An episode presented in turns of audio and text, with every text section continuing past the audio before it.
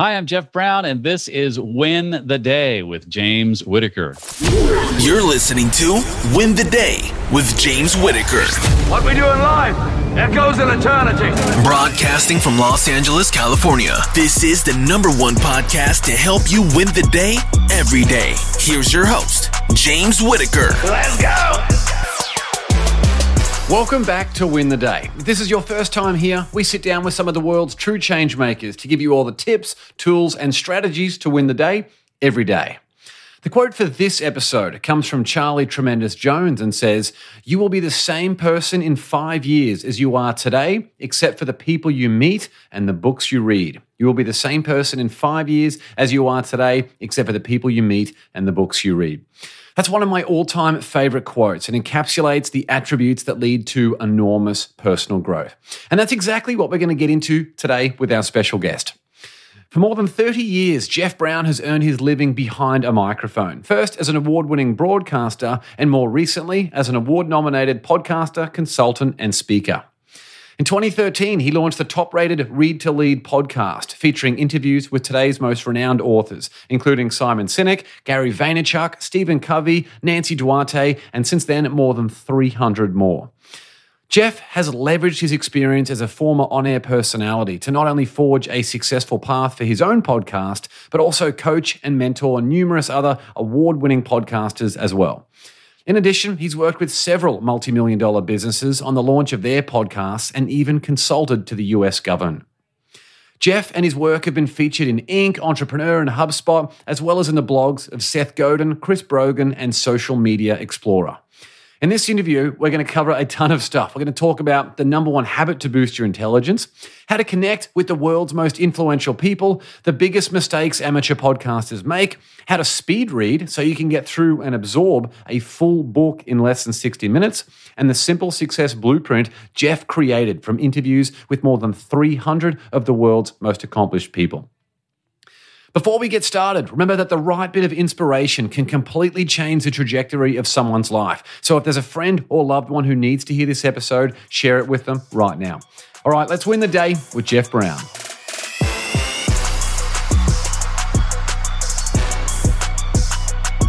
Jeff, it is great to see you, my friend. Thanks so much for coming on the Win the Day show.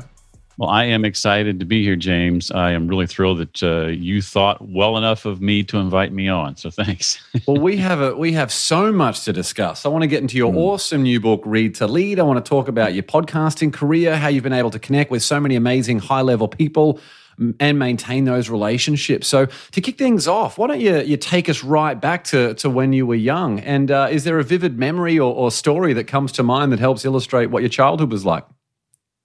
Yeah, I think probably the one that comes to mind first is uh, after one Christmas. Uh, one of the best Christmases I remember as a child, uh, and included a, a, a, stereo system.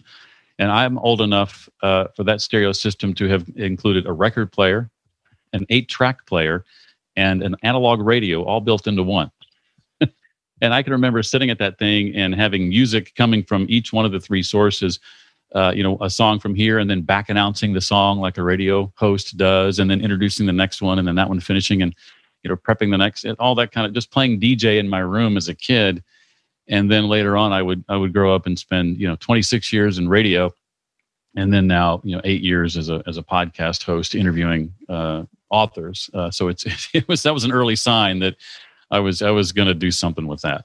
Yeah, the origins of your the origins of your podcasting and, and broadcasting career. Well, when when you were young, like it's when I was young, the, the books that really stand out to me are things like Choose Your Own Adventure books, and then I graduated to some John Grisham books, which still so vivid for me. What were the books that you read when when you were young that, that you naturally gravitated towards? I loved mysteries. Uh, my mom uh, kept me in uh, heap supply of of the Hardy Boys uh, books when I was a kid. Uh, I remember reading books like Encyclopedia Brown, which I thought was cool because his last name was Brown, and they were uh, great. they were definitely yeah. on my list too. and then you know I kind of graduated in middle school to things like The Hobbit and The Lord of the Rings, and um, and then in my early twenties I began to get introduced to to nonfiction books, and and unfortunately at that time. Um, I, I, didn't quite take to them. Uh, books from folks like Zig Ziglar and Og Mandino. I was toying with the idea of going into radio sales because that's where the real money was at in radio, I was told, and, and that's not necessarily untrue. Uh, but I didn't really take uh, to those books from Zig and from Og. I think uh, I just was immature, frankly. I just wasn't ready for them. Uh, and it wasn't until about 10 or so years after that in my early 30s where I got introduced to Jim Collins and Seth Godin and Pat Lencioni that I went, oh, wow. Um, uh, here, here, are here are some people that can mentor me who I've never met, but through their books can mentor me. And so that was an epiphany for me at that time, and, and my reading habit started there. And it's it's only grown. Yeah, with those yeah with those personal development books, it's very much a case, isn't it, that when the student is ready, the master the master will appear. I mean, there's so many mentors that we can get from from the written word, right? Absolutely, yeah. I, I kind of I was talking to uh, a professor at Wharton, uh, the Wharton School of Business, a couple of weeks ago. His name is Richard Shell, and I asked him about his thoughts on you know reading and and intentional consistent reading and just how that's played a role in his professional life. And he said I kind of view it as uh, having coffee with the author, and so I ask myself, who do I want to have coffee with? And then I pick and choose my mentors and the books I'm going to read based on the answer to that question. Yeah, so good. Well, what was the moment in your life when you recognized for the first time that you had more power that you had ever given yourself credit for, that you realized that you could do absolutely anything that you set your mind to? Later in life than I would have liked, but it was probably in my late 30s, um, about five or eight years into this sort of reading journey. The books that I was reading, books on mindset and books on finding the work you love and your passion, those kinds of things, led me to begin believing that you know i could earn a living based on what was coming out of my own brain and not just necessarily working for someone else. There's nothing wrong with doing that and i did that for you know a number of years. Uh, but uh, reading the books i was reading and growing uh, pr- uh, personally and professionally through those books really helped open my eyes and james to what the possibilities really were. And so when the opportunity was presented to me and by opportunity presented to me i mean losing my job when the last time that happened uh, I thought, well, maybe maybe this is the shove. This is the push I need to kind of start doing my own thing. That was eight years ago last month, and I haven't looked back since, and have uh, continued to to figure out one way or another how to earn a living uh, through what comes out of my head. Amazing. So that was that must have been 2013, the year that you actually started the Read to Lead podcast. Is that right? Yeah, that's exactly right. In fact, I had already begun planning the podcast. Uh, coincidentally, it would launch almost a month to the day after I got downsized from that last job. Uh, and so the first six or eight months uh, earning an income, I mean, I had severance and and and uh, you know things like that that to sort of bridge the gap. But um, in those first six or eight months, I, I, was kind of you know working a side hustle that I had that I had done for a while part time and started doing that full time.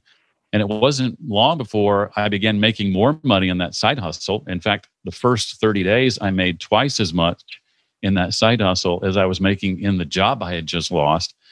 And so I thought, well, I can do this. I can I can make this work. I don't want to do this side hustle long term, but at least I know I can keep my head above water until I kind of figure things out. And it took me about eight or so months to to do that. But once once I got to that point, I began uh, you know selling uh, my own courses and programs and that sort of thing, and kind of figuring out what are the different income streams I want to uh, uh, include.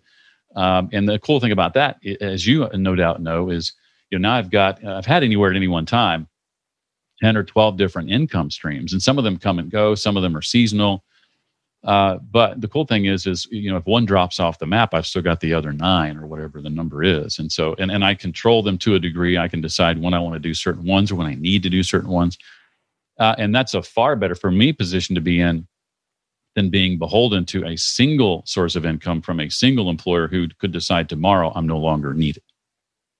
And I, what I love about there is that the universe gave you a nudge, and that's what happens sometimes. But other people, many people, maybe even most people don't recognize it and they enter that um, that woe is me mindset and and they don't have that resourcefulness and resilience to to create that life that they want. Was it a process for you? It sounds like what you were doing was was very intentional and obviously yielded some great benefits. What was that process of you accepting that nudge from the universe to harness that energy that you needed to to build the life and business that you wanted?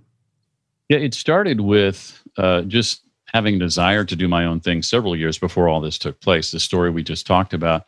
And so I wanted to sort of dabble and play with my own business. And so I started a side business building mobile apps and websites for small, lo- mo- mostly local businesses, particularly those who wanted to dabble in the the um, uh, app space, but didn't think that was something they could necessarily afford as a way to more uh, directly and intimately connect with their customers.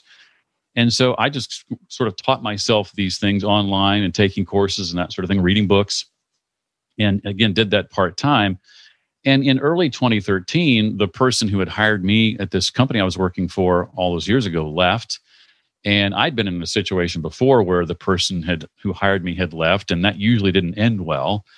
And so I began thinking, uh, well, maybe now's the, now's the time to go out on my own. And I talked with my wife about it. And again, in early 2013, we talked about setting a deadline of December 31st. And I think one of the reasons I set the deadline so far away well, it, that made sense in some ways, but it was far enough away that it it seemed like okay, that's something I don't have to deal with right now. I can put that off until later. Uh, so this is like in March or April of that year, December thirty first, December 30, But in, in in June, the hammer came down, and suddenly my timetable, you know, got moved up by about six months and that's when I thought, well, that side hustle that I've been doing for three years, now it's time for that thing to to you know play the role I need it uh, to play. And so, um, uh, you know, as I said before, it it it, it helped me out for those first uh, six or eight months. But during that whole time, I was I was thinking about, well, what can I create?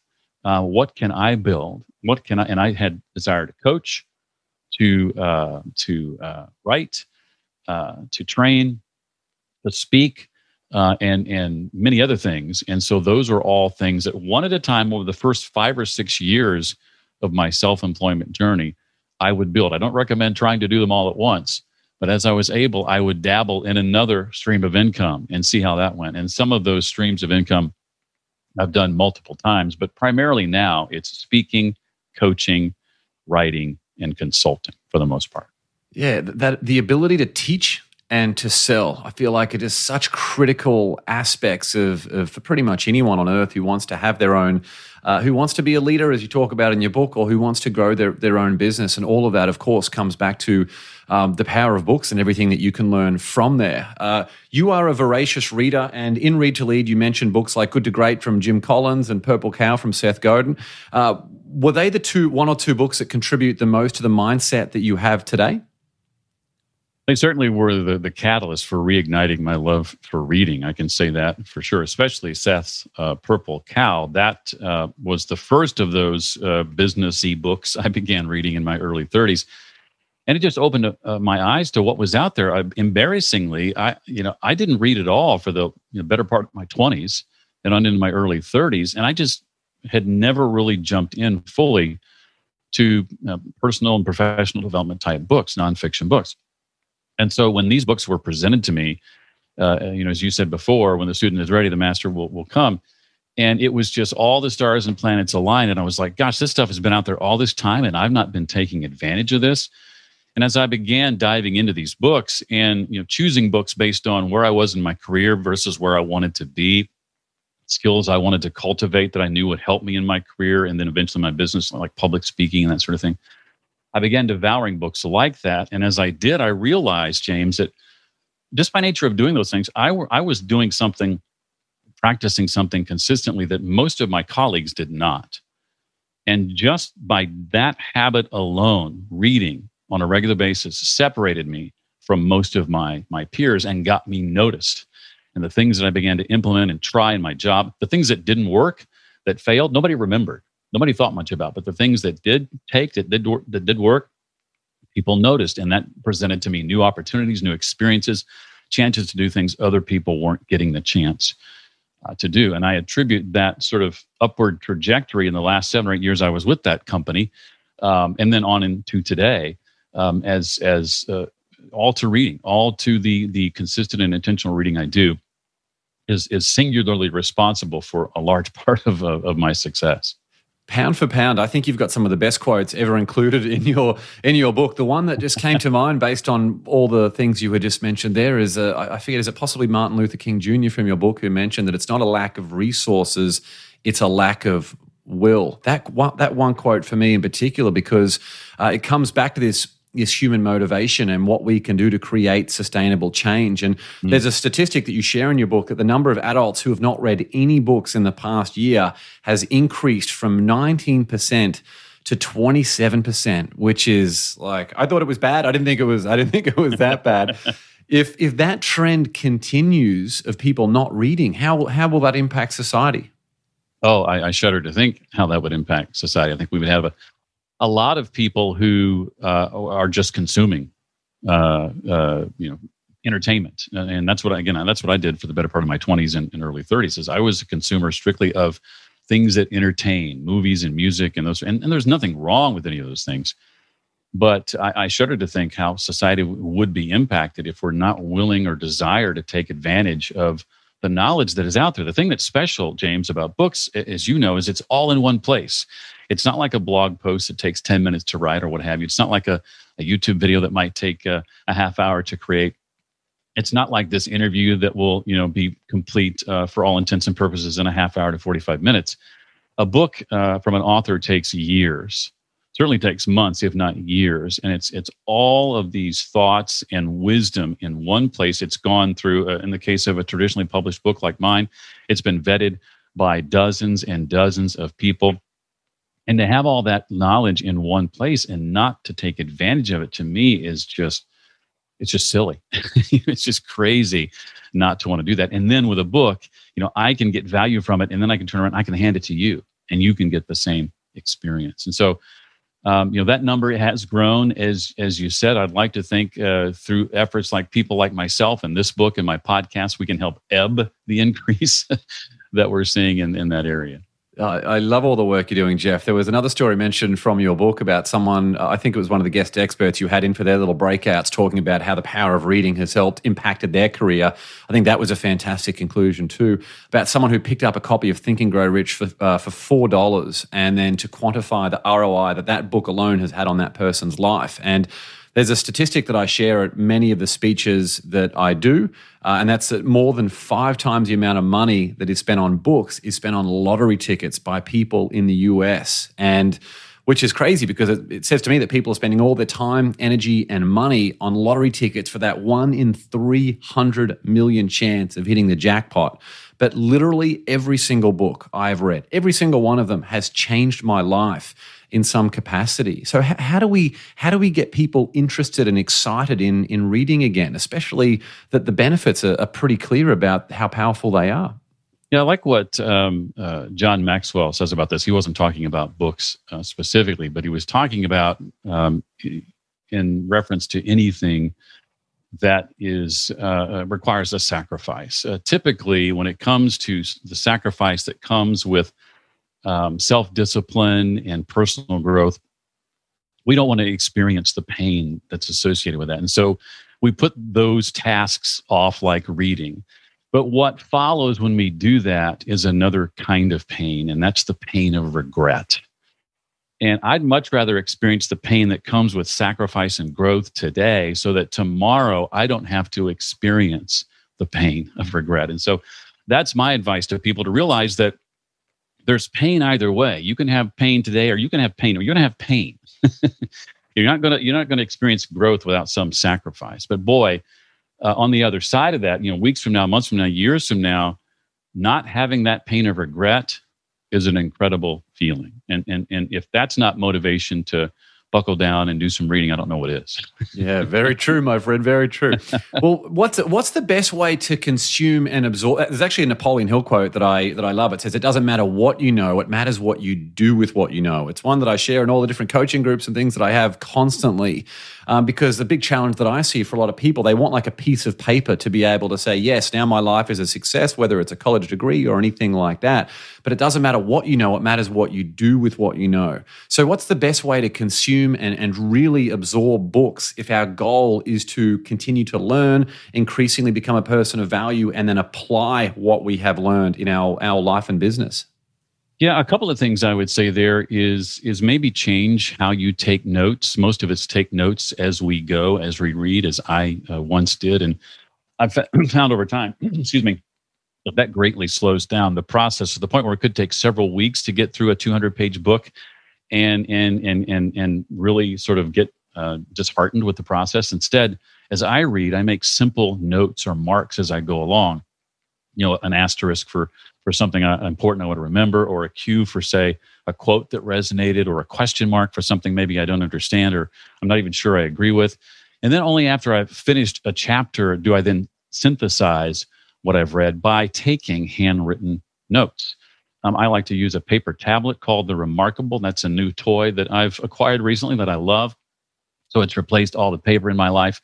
Another thing you might consider is combining two mediums. I first did this a couple of years ago and loved it uh, with uh, Brendon Burchard's book, uh, High Performance Habits. That was the first book I tried that with. And what I mean is, I had the the physical copy of the book, and I followed along as Brendon read to me the audio version of the book, and I sped it up to one and a half or 1.75 or two times speed. And having those two mediums, consuming those two mediums simultaneously, really helped ingrain the book's uh, concepts into my into my brain.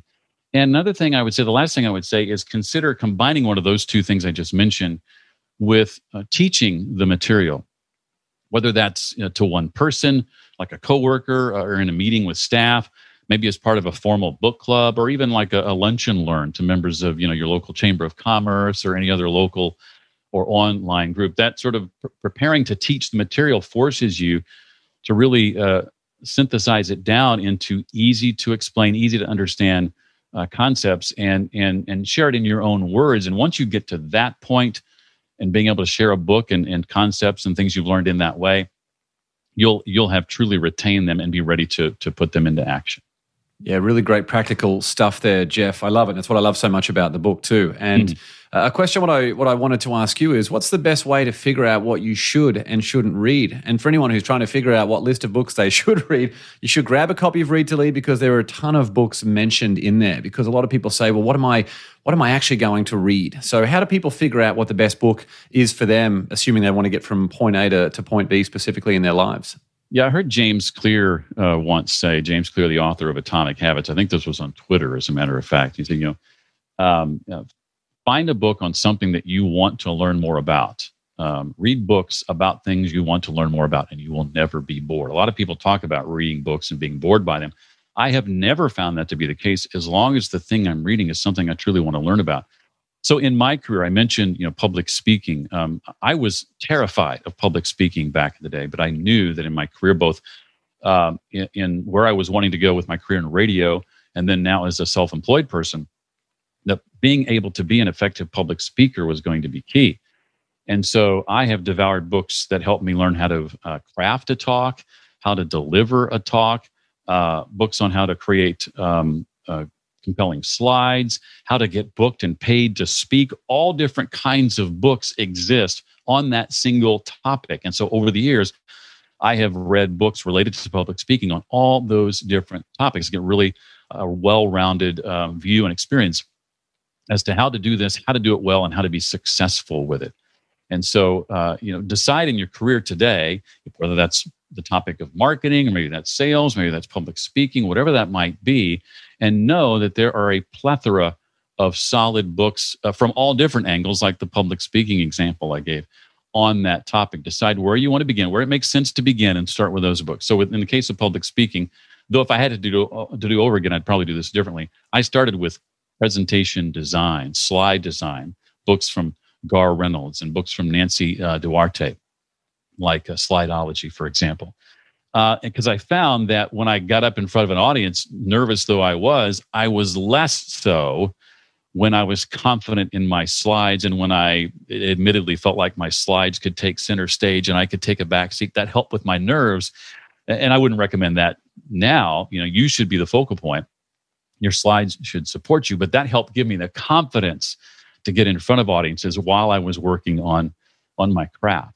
Uh, so, so that's just one example, but I would decide on where you want to begin and then work your way into those books. And then what's the next step that you want to learn about the process and go from you mentioned finding something that you love is a great way to make that uh, for people to develop an interest in books. Is that how you'd get young people interested in books? I think there are a lot of parents out there, myself included, who are wondering what can we do to create that lifelong love of learning, which of course comes from ideally reading rather than something like a, a tablet put in front of them. How do, how do we get young people excited in reading at such a young age? Yeah, well, my mother was an, a great example of this. My sister uh, was a great example of this. Uh, I remember you know, multiple uh, trips to the library as a kid uh, uh, with, uh, in her case, multiple kids in tow. And, you know, in my um, acknowledgments of, of, of, the read to lead, I, I tell that story about how much I appreciated that from my mom because it really instilled in me a love for reading that though school later educated it out of me if i'm being honest no offense uh, to teachers in, in, school i was always having to read things i wasn't interested in and that's a big problem that really uh, you know for kids like me who loved reading to go through school and then have it sort of educated the desire educated out of you that's kind of sad and so we need to find a way to afford kids the opportunity to be able to read things uh, that excite them, not just in school, obviously, but uh, at home and get them uh, away from screens and mobile devices. My sister, I mentioned, was excellent at this as a mom. Her kids are teenagers now. But you know, when it came to electronic devices, you know, there were timers set, and you had so much time on that device. Um, you know, uh, spending time reading was something that was far more valued than these other uh, devices. Now they have a little bit more access to those devices now that they're in their late uh, teens and control that a little more than they did when they were young. Uh, but I remember sending my my uh, nephew, who was 13 years old at the time, a copy of How to Win Friends and, and Influence People by Dale Carnegie, and he devoured it in two days. And that's because my sister did such, and she's a teacher herself, did such a great job of instilling that desire in them while they were young. So, you know, maybe it's mysteries, maybe it's not necessarily, you know, how-to books or, or, or nonfiction for your kids. It can be Encyclopedia Brown or, or Lord of the Rings or whatever. But find what they're interested in, what they're fascinated in, and make sure you are affording them an opportunity uh, to read those things and even uh, do go so far as to uh, my, my, I've done this. my sister does this as well. Uh, incentivizing that with allowance money or or or um, you know surprise trips or um, you know in exchange for a book report, uh, having read something, something along those lines. I, I, have a friend of mine who started a website called the Better Book Club that uh, encourages businesses to encourage their employees to read and not necessarily everybody reading the same thing at the same time as we typically think of, of book clubs to be but just in, encouraging employees to to read uh, about the things they want to learn about in general and then being able to catalog that to track that and then reward them for having done so. Yeah it's like nurturing that creativity rather than trying to force them with the hammer to, right. to try and absorb something that they they don't want to be a part of at all how how can someone increase their reading speed? Maybe there are people out there who are who are super time poor, or people who just want to be able to get through more content regularly. How can people increase their their reading speed? And, and what does the science tell us about how effective speed reading is? Well, a lot of folks sort of poo poo speed reading. I have not perfected this yet. I have to admit, my my co-author Jesse uh, Wisnewski is the expert here. But one of the things that he teaches that that I have gotten a lot of value from is the act or the art of skimming. And so I did that just in the last two days. I interviewed an author uh, who I won't mention because I don't want her to know I only skimmed her book. I just interviewed her this morning, but I was able to interview her uh, and, and, leave the impression uh, not that I'm trying to pull the wool over anybody's eyes, you understand, but she had um, all the confidence in the world that I had spent plenty of time with her book. And I did spend, you know, a couple of hours with it, but that was by uh, skimming the headings and subtitles, reading the first sentence of a paragraph and the last sentence of a paragraph. That's where in, in, in nonfiction books you'll usually find the key concepts and main ideas.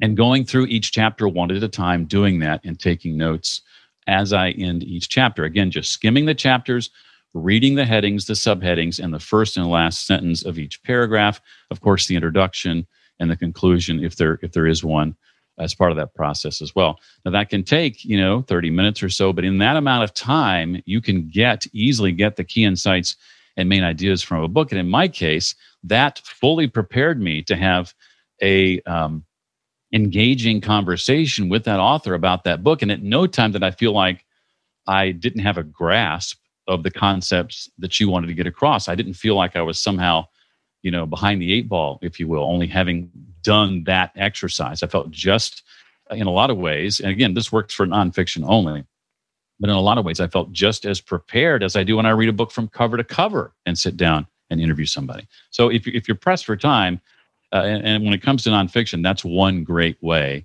uh, to to get the key insights and main ideas.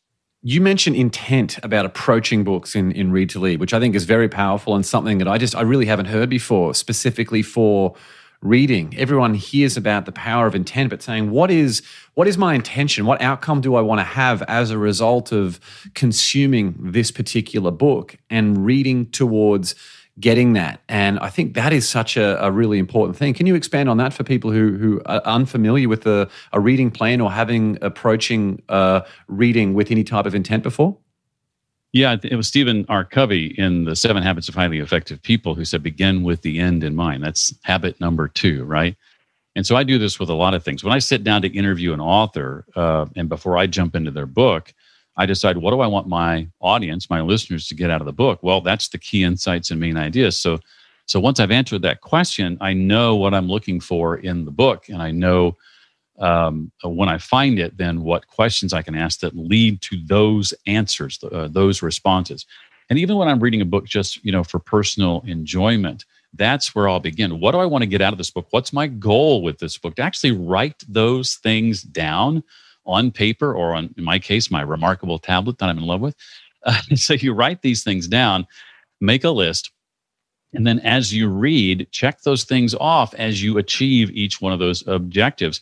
Now, you may find, and this has happened to me in a lot of cases, uh, in nonfiction, you can do this, of course. You might be jumping around from chapter to chapter rather than reading the book from start to, uh, to finish based on those objectives. So you can quote unquote finish a book sooner than you might have thought you could finish because you realize, well, I don't have to read or I don't need to read every single chapter to reach the goal I wanted to reach in the first place. So that's another way, going back to what we were talking about earlier, to read books more quickly. You may not need to read the whole book, or you may read the first couple of chapters and realize this is not doing it for me.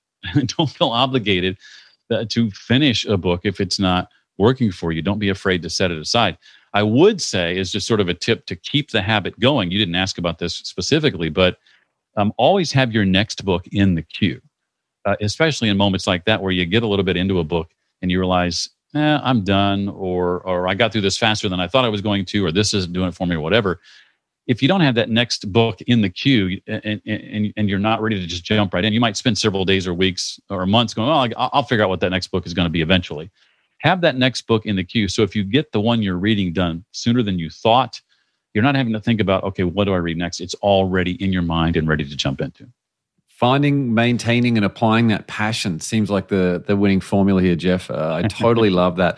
I'd like to switch gears now and, and, focus on the relationship side specifically. You've been able to connect with a ton of high level people: Gary Vaynerchuk, Nancy Duarte, who you mentioned before, Simon Sinek, Stephen Covey, Seth Godin, uh, a whole bunch of really influential people. What's the formula for connecting with people who are so influential in their respective industries?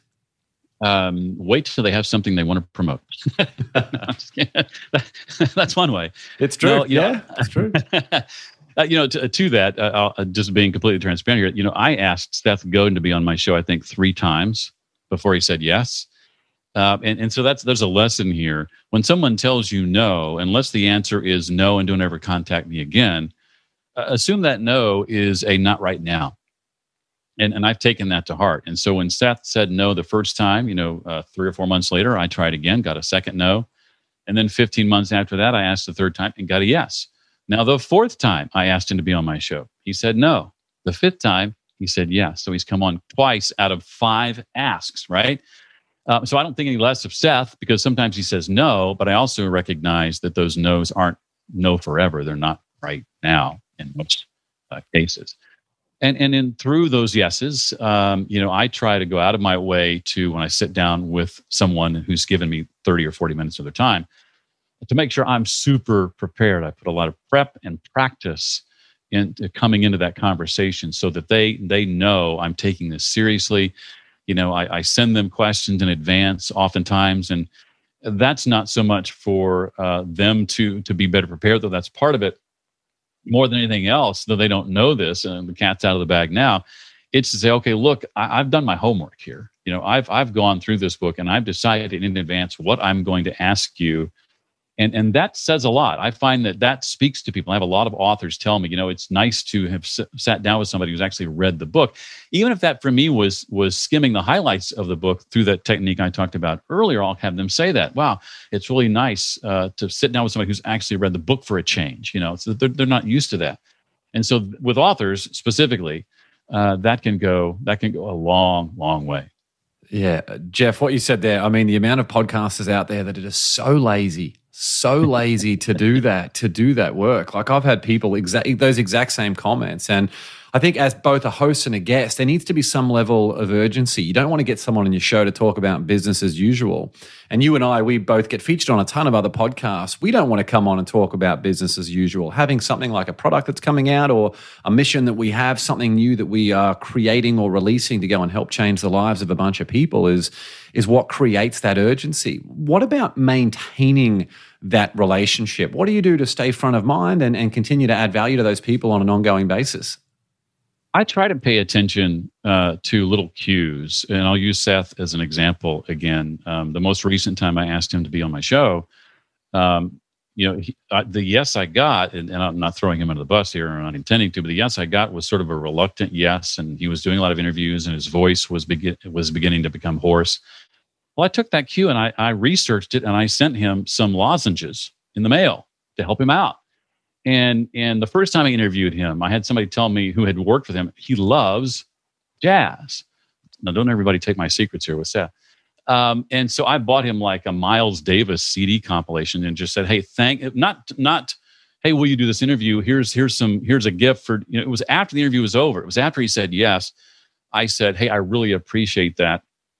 Here's here's a token of my appreciation." He was over the moon about those things. Really appreciated those things. So you know, I think that he remembers that. I, am I'm I'm just contemplating here. But when I say, hey, um, you know, I know this is a big ask, but would you consider uh, if if you feel good about it endorsing my book? He says, I'm super swamped, Jeff, but for you, I'll take a look. No promises. And then later that afternoon, uh, you know, Seth writes me back and said, hey, great job. Here's what I think about it. And also, because he's Seth, here's a couple of things you didn't address that I think you should address and I was able to go back and and address those, and then send him an email and say, "Hey, Seth, here's how uh, we've chosen Jesse and I to address that. We just wanted to let you know that we've taken your advice and and and you know and, and put it to use." And and so you know when it comes to to mentors, especially people like Seth or whoever, when they give you advice, take the advice and then demonstrate and show them where you've taken that advice. Right? They they love to see that. For everyone who's listening to this podcast or watching this on YouTube, relationships are the key to absolutely everything. What Jeff has just shared there is the foundation of being able to approach and maintain relationships with the most influential people on the planet. And I know that works, Jeff, because that's exactly what I've been doing too. And people are lazy about preparation, they're lazy about ongoing things, they're so busy focusing on a transaction about what I can get rather than than what I can give. It, it really doesn't take much more, does it, to be able to provide that amazing experience? Because I think if the goal is transformation, we should be thinking about transformation for all stakeholders. You and I are having a conversation right now. We're talking about or thinking about what's the transformation that we want to create for the listener. We're thinking about, well, I know you're consciously too, you're thinking about what's the value that I want to provide to James as the host. And I'm thinking about what transformation can I provide to Jeff as a guest as far as being prepared and, and doing all of those, those different things. Yeah, I agree with everything you just said. And one thing I do want to point out, I think I made this obvious, but I want to make sure it's not lost on anybody. Um, you know, I've had people approach me, and this happened as recently, James, as this morning. Someone emailing me uh, who is pitching the show, and they're showing me in the email, here's the wonderful review I just left for you. Now have me on the show. I hate that. I despise that. So in my uh, interactions with Seth, you know, when I decided to do something nice, that was after the yes had already been given. It wasn't in an attempt to get a yes. I didn't try to bribe anybody or any of the relationships that I have. Once someone gives me a yes and gives their time, I want to go out of my way to thank them. And I try to find nice, unique ways to do that. But when you use it in that other way, to me, it's really smarmy and icky. yeah, couldn't agree more. You know, I saw, I think it was uh, Keith Ferrazzi who posted on his Instagram stories a little while ago. Keith Ferrazzi, number one New York Times bestselling author of books like Never Eat Alone.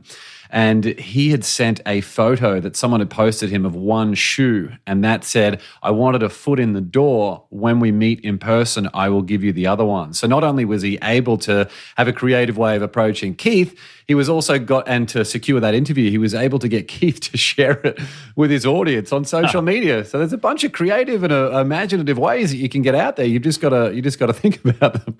Yeah, I love that. I love that. So you've interviewed hundreds of people now on success, peak performance, leadership, confidence, all of these different things. When it comes to success, out of all of these people that you've interviewed, what do the top 1% do differently? Are there any common traits that you've been able to identify? Yeah, and it's it's funny uh, with authors in particular. It's more than the top one percent. It's not all of them, uh, but authors tend to be successful people. They're they've been blessed with the chance to write a book because they've oftentimes been successful elsewhere. And James, I've found there are five uh, things, um, and I've put them into an acronym called DREAM, D R E A M. And number one is successful people understand uh, what it means to dance with discomfort. They lean into discomfort. They ride the wave of discomfort. I, I said earlier, you know, I used to be terrified of public speaking. That was uncomfortable for me, but I knew I needed to develop that skill. So I leaned into it. I put myself out there and, and the cool thing about that is when you lean into discomfort and you do things that scare you, the more you do them, the less uncomfortable and scary they they become. I think it was Eleanor Roosevelt who said, "Do one thing every day uh, that scares you." The second thing, and we've talked about this um, uh, uh, for uh, for a while now, and that's to re-engage with reading. No more needs to be said there. Successful people read. Number three is examine your energy. I color code my calendar based on what gives me energy, what takes away energy, and what neither gives or takes energy. And when I do that, I suddenly see, and if you do this, you'll suddenly see, well, gosh, if I've got a lot of red things back to back to back, you know, uh, I color things uh, that take energy red, I color things that give me energy green. Uh, then you you recognize you need to do something. You need to change something. Maybe you need to delegate something. Maybe you need to bring some red or orange, those things that you're indifferent about, to the red. Um, the A is assemble your advisors. And I know you appreciate this. I think all successful people have a board, a personal board of advisors. For me, that's a mastermind group. I know that's special to you. Uh, of people I get together with every single Tuesday at 8:30 every morning uh, on Zoom, and we talk about what's going on in our businesses, how we can encourage each other, and how we can challenge one another. And that group has pushed me to do so many things I would not have otherwise done. And the M is is master your mornings. For me, mornings used to be uh, I'd get up uh, about an hour before I had to walk out the door enough time to shower and get dressed and, and get something in my stomach and, and leave. But now uh, my mornings, a good three hours, some mornings or three and a half hours, are spent in self care, where I've got anywhere from 12 or 13 different things, depending on how much time I have, whether that's three hours or two hours or what have you to work on Jeff so that when I'm ready to to get the day rolling and be productive, I've filled my own tank, right? And so uh, dance with discomfort, re-engage with reading, examine your energy, assemble your advisors, and master your mornings. And I find that the most successful people I know and that I've interviewed do those five things. I think that is a perfect summary for, for personal growth. Uh, it's really, really great. Uh, you've spent more than three decades behind the mic as an award winning broadcaster and podcast. You've helped launch a ton of other award winning podcasters in the US and around the world. What are the biggest mistakes you see amateur podcasters make that prevents them from getting to that next level? Uh, yeah, gosh, where do I start? No. a whole separate uh, episode we'll record for that one. Um, yeah, there are a number of directions I could take that. Um, but when it comes to interview based podcasts specifically, I find that many young podcasters or new podcasters um, sort of build their marketing plan on thinking that uh, the people that they interview are going to generously share the interview once it's over that's not a marketing strategy. And so you've got to have some other uh, other strategies at the ready. We don't have time to talk about those today necessarily but uh, that's certainly something that now will, will some do it uh, and some do it generously? Absolutely. You know what happens when you come prepared when you do a good job when you make your guest look good by helping them be prepared? Oftentimes what you'll find is they'll share that transaction uh, because they felt good about it. They walk away having felt good about their own performance and they'll share about it without you even having to ask them to share it uh, for you.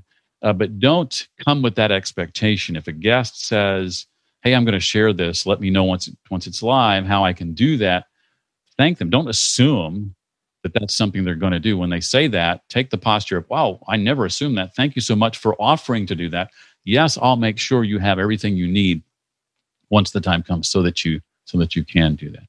And, and another thing related to that is is when you reach out to someone um, and ask for their time and they say yes, don't follow that with sending them a link to book the interview for you and ask yet another. Fa- They've already done one favor by saying yes.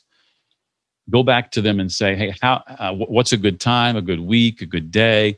Um, if you have a link, a, a, a, scheduling link, send that to me. Um, if it's just as easy to use mine, here it is. But don't make that the only option. They've already done one favor by saying yes. Don't immediately ask for another. Yeah, super practical stuff there. Uh, what about getting content out on a consistent basis? I know you've had hundreds of podcast episodes that you've uh, produced just as a host. How do you get content out on such a regular uh, basis? Is there anything that you do to streamline it from a process perspective or anything like that? Well, it start yes, it starts with um, how I approach my calendar, and I build something, and I learned this from my mentor Michael Hyatt, something called an ideal week. And so, much like we would with a budget where we spend our money on paper before we spend it for real, uh, so that as Dave Ramsey says, uh, we tell it where to go instead of wondering where it went. I, I, I approach that. my I approach my time uh, the same way, and I don't mean just with appointments and meetings, but when a week begins, I've mapped out an ideal week. Like if this week were to just go swimmingly, what would that look like? Now, do I realize the ideal most weeks? No. But unless you're willing to take time to identify the ideal, you're never going to even get close. And so that means, you know, blocking out my time, identifying the big rocks, making sure there's, I have a date day in the middle of my week, uh, in the middle of my day, even 11 to 3 every Wednesday, where my wife and I take some time together because we like date days better than, you know, going out on a Friday night and it's all busy and peoply and all that, you know. Uh, and so, you know, I've identified the big rocks. I've identified, okay, what day is best for me to work on my podcast? And what day is best for me to do an interview? Um, and I have specific days where I do just those things. I do interviews almost exclusively on Fridays. And I, and I, you know, try to work four to eight weeks ahead. So I, at any given time, I know what my next six or seven or eight interviews are going to be. They're already on the schedule, right? And so uh, those types of, of exercises, understanding how you want your week to go ideally, and then on paper, putting that down. Uh, and that includes, and going back to the topic of reading, I schedule my reading time. That's how I read a book a week. That's how I read 52 books a year. Is I set aside time to read and I protect that just like I would any other appointment with anybody else. And if somebody says, "Hey Jeff, do you have time on Thursday to do this?" I look at, oh, I've got an appointment with myself to read. I can say, no, I've got an appointment at that time, but will this time work better? I treat the appointments with myself just like I treat my appointments with anybody else. And so that time's protected. It's on my calendar. Clients who are looking to book time with me won't even see that time as available because I've got it set aside to read or whatever the thing is. And and that uh, thinking, that way of approaching the week to me has been huge for my for my productivity and and now being um, i can't say this for all eight years but for the last almost four years of my podcast i've never missed a tuesday publishing an episode. So that's mainly because i started instituting that idea of an ideal week and mapping out my week on paper first before actually you know, you know getting to the end of the week and wondering where it all went Love that, Jeff. Uh, final question before we get into the win the day rocket round. On your best day, what's something that you would write on a flashcard to show yourself on a worst on your worst day? Oh, you are a writer. uh, yeah, for for so long, um, I've uh, I've wanted to write a book. Um, I just didn't think that I had it in me. Um, and uh, it's never too late uh, to to do something like that. Um, I'm in my mid 50s. I, mean, I know I look much younger than that, but I'm in my mid 50s. Uh, but you know, I was just sharing online the other day, and, and to my uh, my email subscribers, um, I had a chance to share uh, an advanced uh, review copy of my book with my family. Visited my mom and other family last week, but there was one person that wasn't there, and that was my dad. He passed away three and a half years ago And I've been wanting to write a book for a long time. And as excited as I was for my mom to see it and see the pride in her face, I missed the opportunity to experience those things with my father. Now, I'm still looking forward to this journey with my family and my wife and my nieces and nephews and all of that, and my friends and my colleagues. Uh, but if you're in a situation um, where your family's still around, the people you care about is still there, don't put off the thing you really want to do, that dream, until someone you want to experience it with is no longer around. You know, uh, take advantage of it right now, so that when you realize that dream, everybody you want to be there to experience it with you is actually there. Yeah, you know, I think that's really powerful, especially with what's happened with COVID, where I know certainly in Australia it's a mandatory two week hotel quarantine. So it's very, very unrealistic for anyone like my family to be able to go back to see everyone. So I think that's helped put things into perspective. So thank you for sharing that. All engine running. Liftoff. We have a liftoff. Well, let's now move into the win the day rocket round where we ask you 10 questions for some fairly quick answers. You ready for this one, Jeff? okay. Uh, I don't know. We'll try. Num- number one, what quote inspires you the most? Oh, uh, this one from, and we've mentioned his name several times, Seth Godin. We don't take action because we believe. We believe because we take action. And then he punctuated that with do first, believe second. Boom. Love it. Number two, morning coffee or evening wine? morning coffee, usually two cups. I cannot function as sad as that sounds without my morning coffee. Number three, what's one bit of advice you would give your 18 year old self? Oh, read. Stop messing around and just you know, living for pleasure and, and actually learn something. You, you'll thank yourself later. Number four, what book do you gift the most? That would probably be 48 Days to the Work You, uh, the Work and Life You Love by, by New York Times bestselling author Dan Miller. Number five, was there a vulnerability you once hid within that became your superpower? Ooh, um, vulnerability that I hid within that once became my superpower. Um, uh, pass. I can't think of anything. I'll come back to that one. that was good. I finally got a question to, to put you off from all your all your years of broadcasting experience. I'm drawing a blank. I guess. Number six. What's one thing you've learned about failure? Uh, it isn't really failure. Uh, it, you just learned how not to do something, right? I, I, I think fail. You can't have success without failure. That's what I've learned about failure. Number seven. If you could sit on a park bench and have a conversation with someone alive or dead, who would it be? Billy Joel. I want to know where he found the inspiration for all these story songs he wrote over these. Just a great storyteller uh, and fascinating songwriter. He's one of those few now that can do it all. He can play, he can sing, he can write. Uh, loads of respect for that guy. Piano Man, one of my top five all time favorites. Fantastic. Ah, yeah. Number eight, what tool or resource best helps you run your life or business? Mm, uh, I would say probably Adobe Audition.